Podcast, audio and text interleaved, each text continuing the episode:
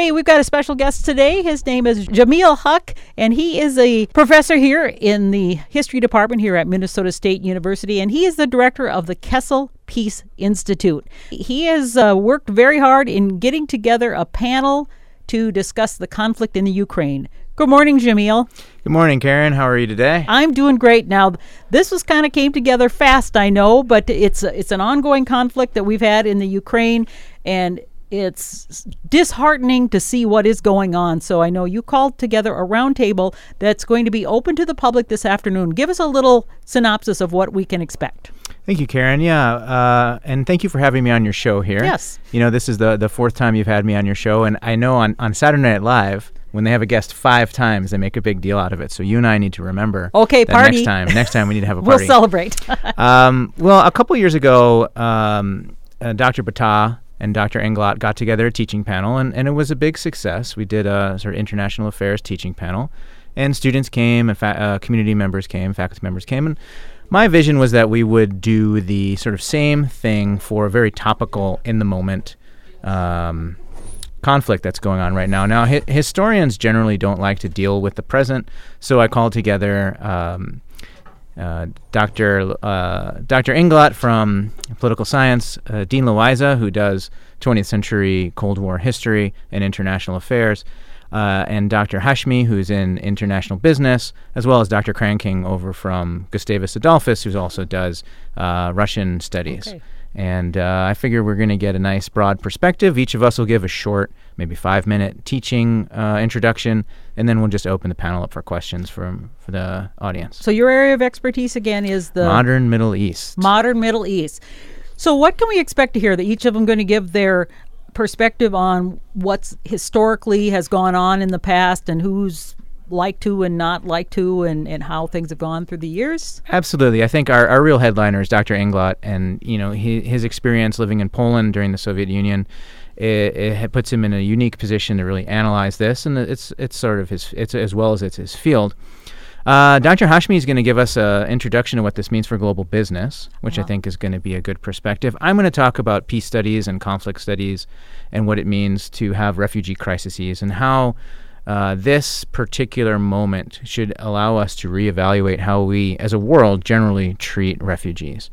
Uh, and doc- Dr. Loayza, Dean Loayza, is going to be talking about this in a Cold War context, and Dr. Cranking is going to bring us his expertise as well. So you're going to find a lot of uh, broad contextualizing and some really deep knowledge brought to this panel that we're Yeah. having on Wednesday at 4 p.m. in the CSU in room 253. Okay, it's Wednesday. Wednesday at 4 p.m. in CSU 353, which, is, 253. which is the Centennial Student Union here on the campus at Minnesota State. And you said it is also going to be broadcast live on the Facebook. Yes, we're going to do a Facebook Live broadcast through Kessel, uh, through the Kessel Peace Institute's Facebook page. So if you don't already like the Kessel Peace Institute on Facebook, go open your Facebook, log in, K E S S E L. K E S S E L, search for it, and you should get the Kessel Center for Peace and Conflict Studies, and we will. Uh, be broadcasting it there as well as making a recording of it on Facebook that you will be able to access in the future. But in person, they can come if they, if they want, and and I I think you can park in the sunken parking lot. I think they charge something for it, but certainly anybody's welcome to come to campus, free, open to the public. Something you said that was kind of interesting, Jameel, is that history professors, history teachers, generally don't like to talk about the present. Yeah, Karen, it, it's really it comes down it's a methodological, right? Um, and, and in many ways, and I hope no political scientists are listening to this. in many ways, historians don't like to deal with the present, and political scientists and end up doing that because historians really like good sources, Uh-huh. and it's hard to really separate out good information when something is happening. Um, so when we go to our sources, we tend to go to archives. We tend to look for unpublished material rather than journalistic material. Whereas political scientists, they take um, more, uh, I'd say, I would say, lower quality sources. Shh. Easier to access, perhaps. more accessible, uh, more public, and then also they there there's a tendency to do something called the nomothetic approach, which is to try to take that knowledge and then predict the future. Whereas historians, we can barely imagine that we predicted the past correctly. Mm. So there's a there's a hesitation there. Not not not not to say that there aren't historians who deal with the really modern period, but many of us are you know 30 years plus in the past, and then much further back in the past. And you are currently teaching a class, and specifically, what is your class called? I am teaching two sections of our senior seminar, which is our capstone class, where our students actually have to write a academic research paper, and they're both on the First World War. So, from that perspective, what sorts of conversations are happening in the classroom since this happened when Russia invaded Ukraine? What did that bring up? I imagine it it, it uh, created a lot of discussion.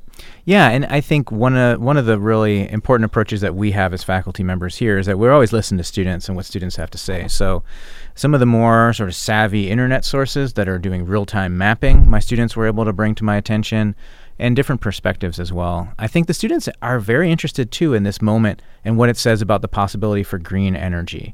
Uh, There's been a lot of talk, obviously, about gas prices and about foreign oil dependency. And what a great moment we have right now as a country to, to really reevaluate the security of our energy sector and say maybe it is time to go entirely uh, renewable and uh, zero emission. And we certainly have the money. We are a very wealthy country full of very intelligent people. So the only thing that's lacking right now is that will to go entirely green. Um, I also have some students who are looking at topics such as the Armenian genocide and the displacement of uh, people throughout Europe and Asia because of the war, World War One, that is. And so there's a lot of overlap, obviously, between refugee crises that happened at the beginning of the 20th century and these refugee crises we're seeing at the beginning of the 21st century. There's a lot of simil- historical similarities, and there's a lot uh, to be said about contextualizing those uh, 20th century crises in a way that helps us to understand what's happening right now. A lot of times we hear the phrase "history repeats itself." When you look back, is this comparable to a time when history is repeating itself and we didn't learn from before?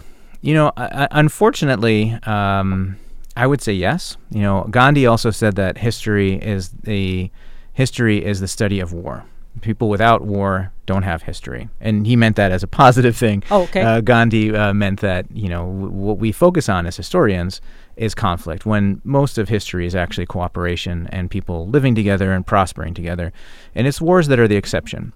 But one of the things that really struck me immediately about this situation is that between World War One and World War Two, many of the countries of Europe were democracies. Uh, by the time you got to World War II, you were left with just two democracies, Britain and France. Okay. Uh, and you're sort of seeing a similar process here. You're seeing, uh, particularly, I'd say, Hungary has moved towards autocracy, and you're seeing some of these moves throughout countries in Central and Eastern Europe that are moving uh, further away from democracy that they had uh, set up in the wake of the collapse of the Soviet Union, and that troubles me, uh, as well as some of this rhetoric that Putin has about sort of reuniting or Russifying places. Uh, it sounds very familiar to some of the um, some of the justifications for World War One, and of course, obviously for World War Two. And so I, I think this is problematic. I really have uh, hope, though, that our international community now uh, is a little bit stronger, and in part because of Professor Quincy Wright, one of the more un- unknown figures of uh, peace studies. He helped set up the uh, United Nations and uh, would have taught Dr. Kessel when Dr. Kessel was a student at the University of Chicago. Really? And Yep. Kessel, of course, the Kessel Peace Institute is what you are named after here. Yep. Well, so so do you compare it to a specific incident or leader or something? I mean, Hitler comes to mind for me. Is that who would come to mind as a, a, a, a colleague or or whatever you would call it of, of Putin? Because it seems, I mean, looking at it from my naive probably brain, I mean, it just looks looks like what is wrong with this guy? He's a monster You know, Hitler is, is certainly an attractive comparison. However, and uh, easy to do. I'm reluctant to do so because of the context of the Holocaust and really the, the the sheer monstrosity that then we associate with Hitler and the Nazis is, I, I think, unrepeated in history. Um, you know, uh, Stalin also comes to mind, but again, also Stalin. Stalin was responsible. So to contextualize some of the history with the Ukraine, there was an engineered famine under Stalin in the Ukraine in the 1930s, where Stalin specifically starved the country, and uh, I, I think it's something like 10 to 20 percent of the population died in that famine. Wow. So this is the context the Ukrainians are bringing into this invasion and thinking, well, this is the last time we were invaded by the Russians. Uh, so even even comparing him to Stalin seems a bit uh, overwrought. Um, gosh, he's just uh, run your run of the mill narcissistic imperialist uh, dictator. So. But why Uh, now? Why why all of a sudden? You know, that's the thing. I think a lot of folks are saying, why did this happen at this particular time? And I, I don't know that anybody really predicted it. I think that our government kind of saw it coming, and, uh, President Zelensky saw it coming, and I think that that was what the impeachment trial, the first impeachment trial in the Trump period, was about. Was about withholding military aid to Ukraine, and how this was problematic in the context of the global. I mean, it's problematic when a president of the United States threatens to withhold. Um, money from a country unless they investigate his rivals anyway. That seems impeachable to me. But then you put it in the context of what's happening today, and that's part of why the government was so outraged about it. And I think Americans should be outraged about it today as to what happened back then. So do you think it goes back to the Trump administration eh, essentially? Historians are always happy to go back in history and go further and further and further. I think the context of today's invasion, you have to go back there. Um, but to, to to talk about it, you know, it's hard to say what advantage because in a lot of ways, what we're talking about here is very anachronistic. Like uh, Putin feels like a, a early 20th century military leader in this land invasion of a country uh, to seize their resources. It doesn't feel very modern. You know, a lot of countries have, well, uh, uh, the United States as well has invaded multiple countries in the 20th century, and uh, in order to uh, seize their resources or to uh, do regime change. So maybe in that sense, then it's not that diff- different in the context as to some of the imperial adventures the United States has taken lately. But I wouldn't compare him to any American leaders. However, uh, it feels like a 20th century, early 20th century or late 19th century invasion to uh, sort of maybe take over a country, take their resources, and then force population out and then repopulate it with their own people. There's also a, a, a religious context here where you're hearing the patriarch of the Russian Orthodox Church in Moscow talking about this war as a as a religious war as well, which I think is something that, that our press and I haven't heard a lot about that. yeah, it's it's hard to really give it that much credence, but unfortunately, when we talk about Islam in America, we talk about Islam in the news and conflicts that involve Muslim populations, we always think religion first. Whereas when Christian countries are fighting against Christian countries, we tend to, you know, oh, it's not about religion, but it, it, there is a religious aspect here Okay. too. It's difficult to really suss out what it is, uh, but from the uh, patriarch in Moscow, this to him is a unifica- a war of unification of the churches. The Eastern Orthodox churches were in a lot of ways split in the 19th and 20th century by the way imperialism happened in the Ottoman Empire and in the Balkans. And I think that the Russian patriarch would be very happy to see a return to a unified Eastern Orthodox church. Okay.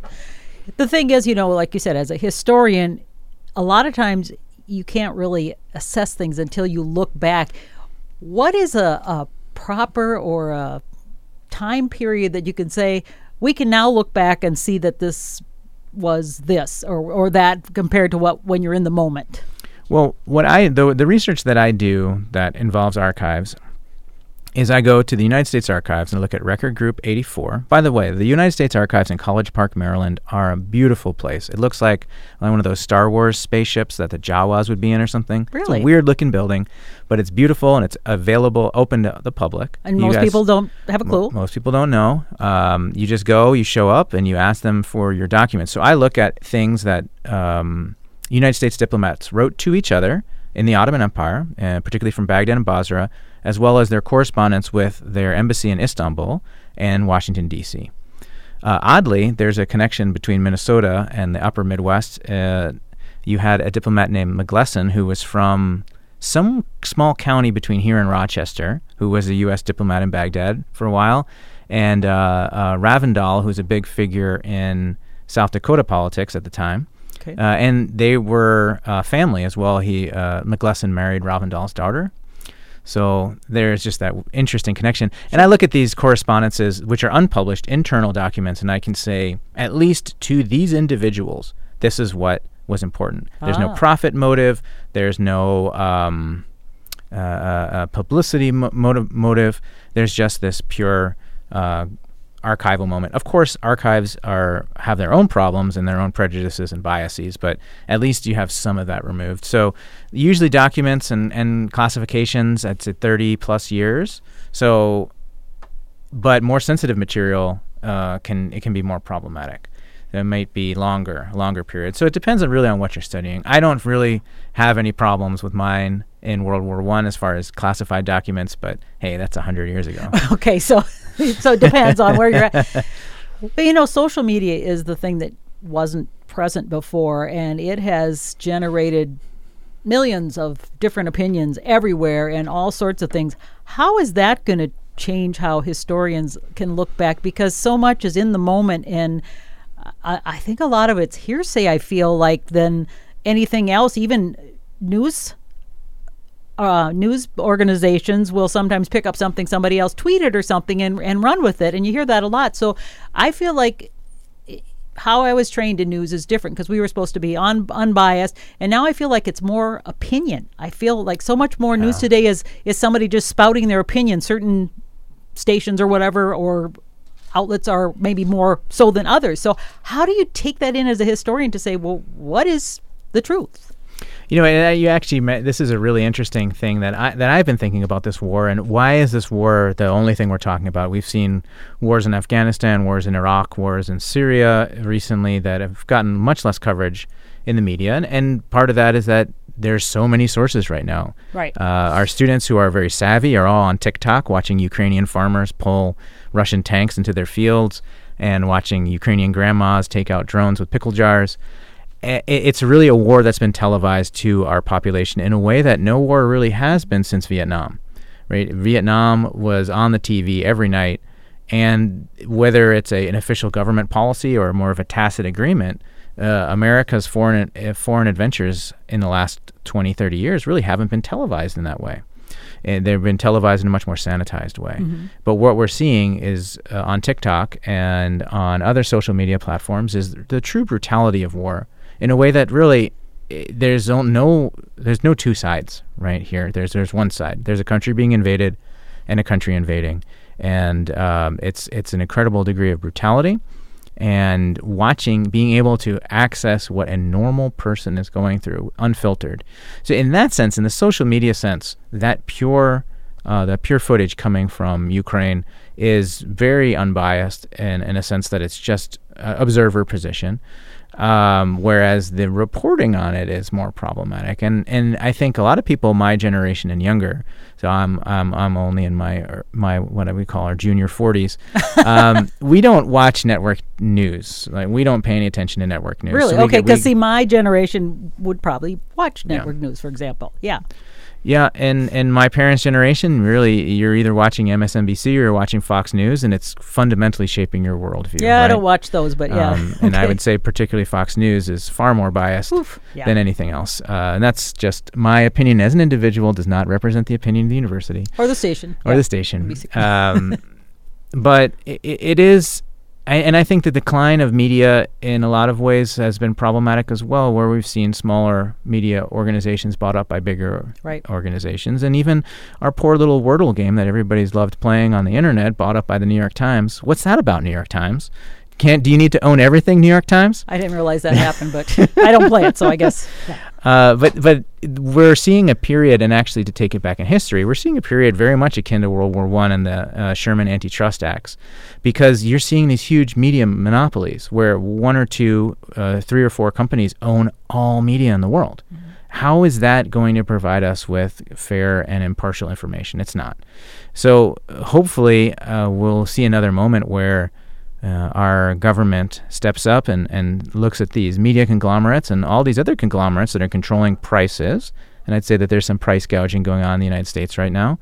Uh, and it really says to them, no, you, you got to be broken up. You have to be smaller organizations so that there's more competition. We really, if we're going to talk about capitalism, let's have real capitalism and not crony capitalism.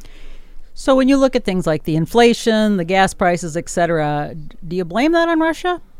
No, I, I, I don't blame that on Russia in particular. I blame that on oil companies. Um, I actually think that Because uh, then people say, well, it's the president's fault, but he doesn't. not, yeah. Well, yeah. right, but I'm just saying that's Yeah. that's No, the I- I thought know. immediately goes there. I don't ever blame a president for gas prices. Part of gas prices come from speculation on Wall Street. Mm-hmm. Part of gas prices come from spec- uh, supply and demand controlled by OPEC, which is Russia is a country in OPEC, but it is not. Actually, I'm not even sure Russia's in OPEC, to be honest.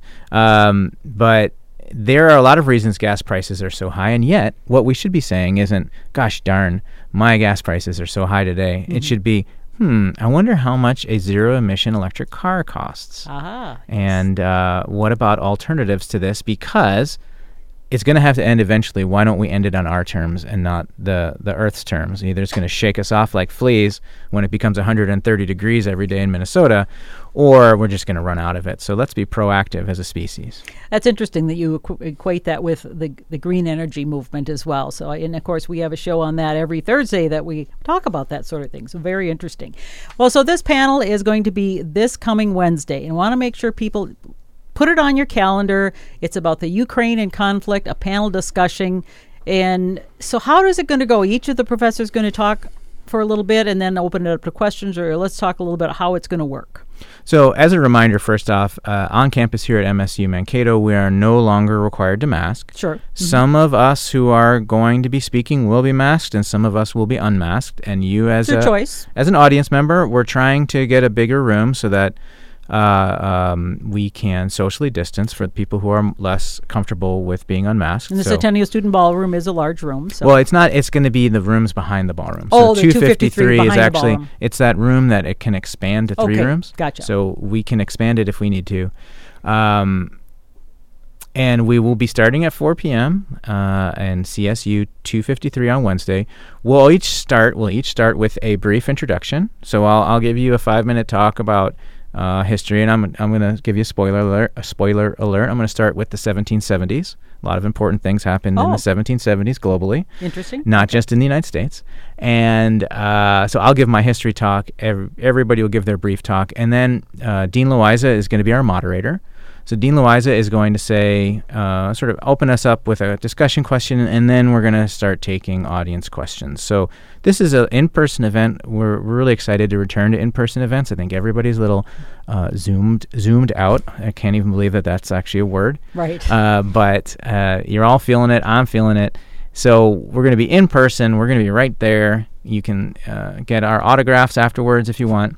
But but really, what we're trying to provide is a service to the community for people who have questions and really uh, want some good information about this from from really experts in the field.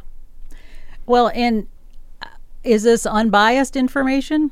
Do you think, or will it have a what do you what would you say? To, Well, as Edward Said said, all knowledge is political.